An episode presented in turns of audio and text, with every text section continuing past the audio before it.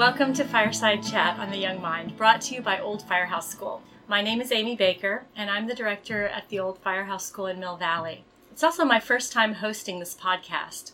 Today, I get the special honor of interviewing Dr. Dorothy Stewart, the founder and executive director of all three Old Firehouse schools. We're going to be discussing something very near and dear to Dorothy's heart attachment. Attachment is one of the foundations of Old Firehouse School, and it's the reason that we strive to have and promote primary caregiving at our schools. Hello, Dorothy. Hi, Amy. It's nice to be on the other side of the mic this time. Wonderful. Let's start with this. What is attachment and why is it so important?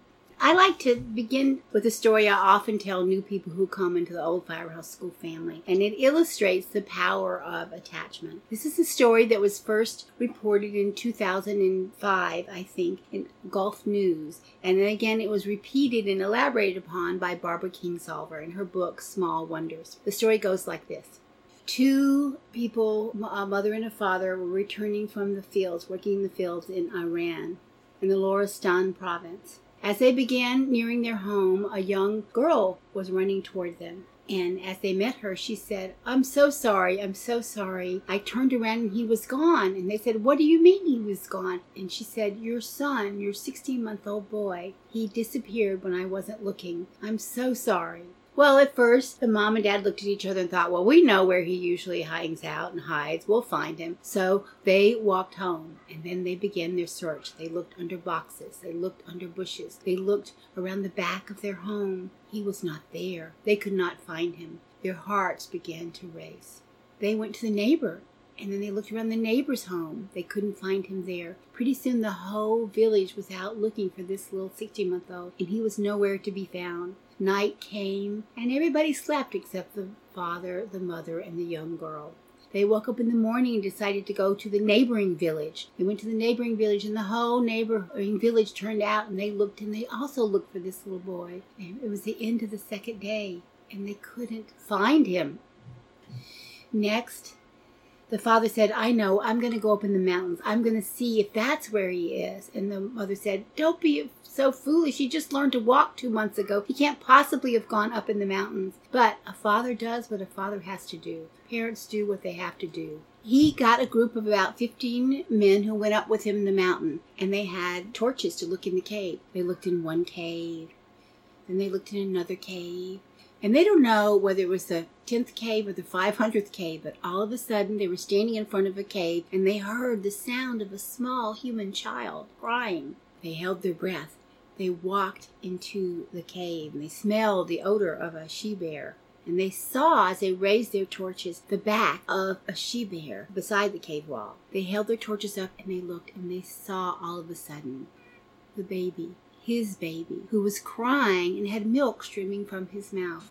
What happened? That mama bear fed that baby human. A miracle, you say? Maybe, although it's in the news. So we can hypothesize what happened here. That mama bear had lost their ba- her baby. She was lactating. She saw this adorable small human and she took that small human with her. Still, it's a miracle, isn't it? If it's true, it's a miracle we find as sci- when scientists look at attachment that the strength of the need to take care of the young is so great that it can even be an interspecies thing. But of course, it's particularly great when it comes to your own child. And in fact, all warm blooded animals have an instinct we call an instinct for attachment. Wow, what an amazing story. And that's really, it's powerful. So I'm curious, is this the same kind of, this attachment that you're talking about, is it the same kind of like attachment parenting that people talk about when they're choosing baby sling or debating about co-sleeping? Well, Amy, I don't really know very much about the attachment parenting that you're talking about and that's written about in those books. But what I can talk about is the scientific basis of relationships between children and their primary caregivers, and particularly their mothers, and how we call that attachment. Psychologists have been studying this for nearly 70 years, and due to the recent advances in neuroscience, we find out that the things that we thought 70 years ago really are true. That when mothers and primary caregivers are in sync with their children and their little ones, and when the children feel secure, they develop healthy relationship patterns that builds trust and helps them thrive. So, what does that look like?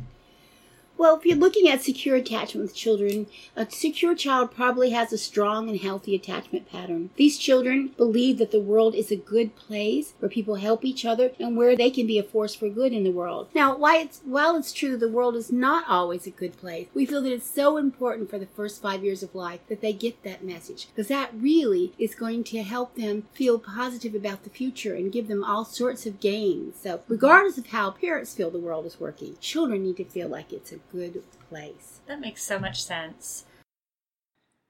We're going to take a quick break, and when we come back, we'll discuss what it means for your parenting if you did not have a positive experience as a child. But first, a word about the OFS concierge services. Do you ever wish someone would cook and clean for you? I sure do. We offer you the OFS concierge service. Order food from Jesse A. Laurent or have your house cleaned by Housekeeping Delphine. These services are here to help the OFS community make your life easier. Remember, a portion of every food order and housekeeping service is given back to your child's teacher. See our website for more information and click on the concierge button. Thank you. And now back to our podcast. What about children who don't have that kind of an attachment? Well, I think the world is a little bit more difficult for them to manage. Um, have you ever gone into a room and there's somebody that you care about that's in that room but has betrayed you in some way, wasn't there for you, and you really didn't want to interact with them? I think that's what happens when children don't have that secure base to come from. They might have a deep, we all have a deep longing to connect, but the ability to do it is really compromised when children don't feel quite so secure. And they get that in their very earliest years? I mean, they're just little babies. They do get that in the earliest years. They get that in the first five years. And I have to say, it's an attachment quality that goes with you throughout life. I know there's a famous psychologist, I can't remember her name right now, who made the point that even in adult relationships, whether it's friend to friend, or particularly if it's spouse to spouse, or your doctor, or even your God, the question, the deepest question we have to ask of each other is Will you really, really be there when I really, really need you?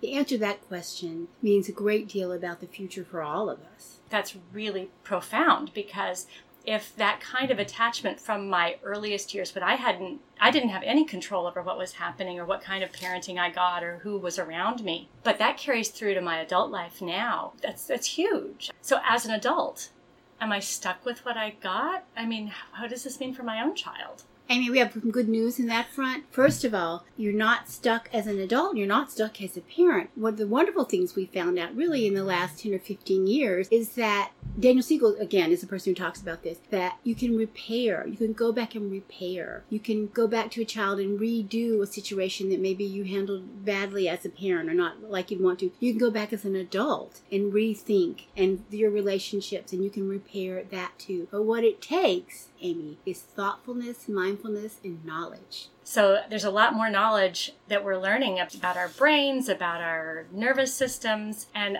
I understand that in neurobiology, in this field that's really become so active in the last 20 years, there's actually a lot of interest in attachment and how that relates to brain development. And if I've got this right, it seems to really support the attachment theory that was proposed decades and decades ago. Yes, I know. We're all really excited about that. We knew in our hearts it was true, but to have the science of uh, neurology, neurobiology say yes, we're right. It seems that the science is telling us that attachment actually has an impact on the development of connections between the prefrontal cortex and the limbic system. Now, as you probably know, the prefrontal cortex is key for lots of things in life, but it is particularly key for the development of executive functioning. Now, executive functioning means the ability to plan, to make goals, to follow through, to modulate your emotions. And here's a surprising fact. Your ability your in terms of executive functioning is a more powerful indicator of your future success in marriage, in your job, in your academic world than IQ is. So it's pretty powerful stuff. And neurobiology is beginning to tell us more and more about the power of early experiences to shape that. Dorothy, is this what prompted you to open up your own preschools?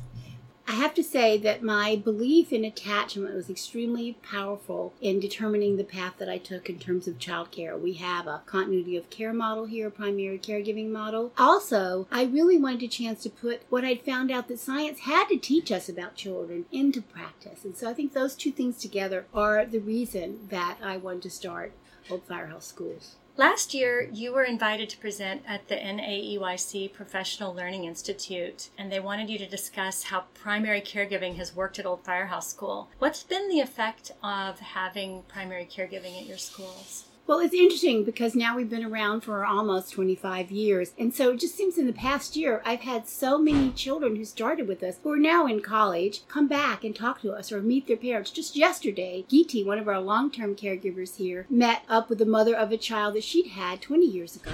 And the mother said, he still talks about you. Think about what a powerful impact you must have on children when you have them for five years. If when they're 22 or 23, you are still a person that they think of as kind and wonderful and supportive that have helped them in their lives. The same caregiver was recently at a at a funeral for the father of one of the students we had had here, and this little guy ran up to her when he saw her and he said, You're still here, you still care about me. And then he began to cry for the first time since his father died. She was that safe and that wonderful that he felt that he could connect with her. That's how deep the connections are. And that's the connections that all children, all humans need to have. And so we're happy to, to start that process here at Old Firehouse School. What a precious gift. I mean, that's amazing.